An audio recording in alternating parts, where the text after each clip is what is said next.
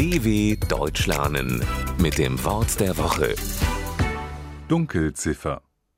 Niemand kennt die Dunkelziffer. Keiner weiß, wie hoch sie ist, und niemand kann genau sagen, ob es überhaupt eine Dunkelziffer gibt.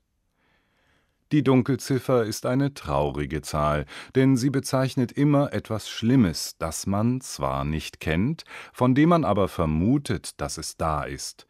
Dabei geht es meist um Verbrechen wie sexuelle Übergriffe, Kindesmissbrauch oder Morde. Die Dunkelziffer ist die Anzahl der Verbrechen, die zusätzlich zu den entdeckten Verbrechen begangen, aber nicht entdeckt wurden. Da man diese Zahl nicht genau kennt, kann man die Dunkelziffer nur anhand von Statistiken schätzen. Wenn man vermutet, dass es sehr viele unbekannte Fälle der gleichen Art gibt, dann sagt man, die Dunkelziffer ist hoch. dw.com/wort der Woche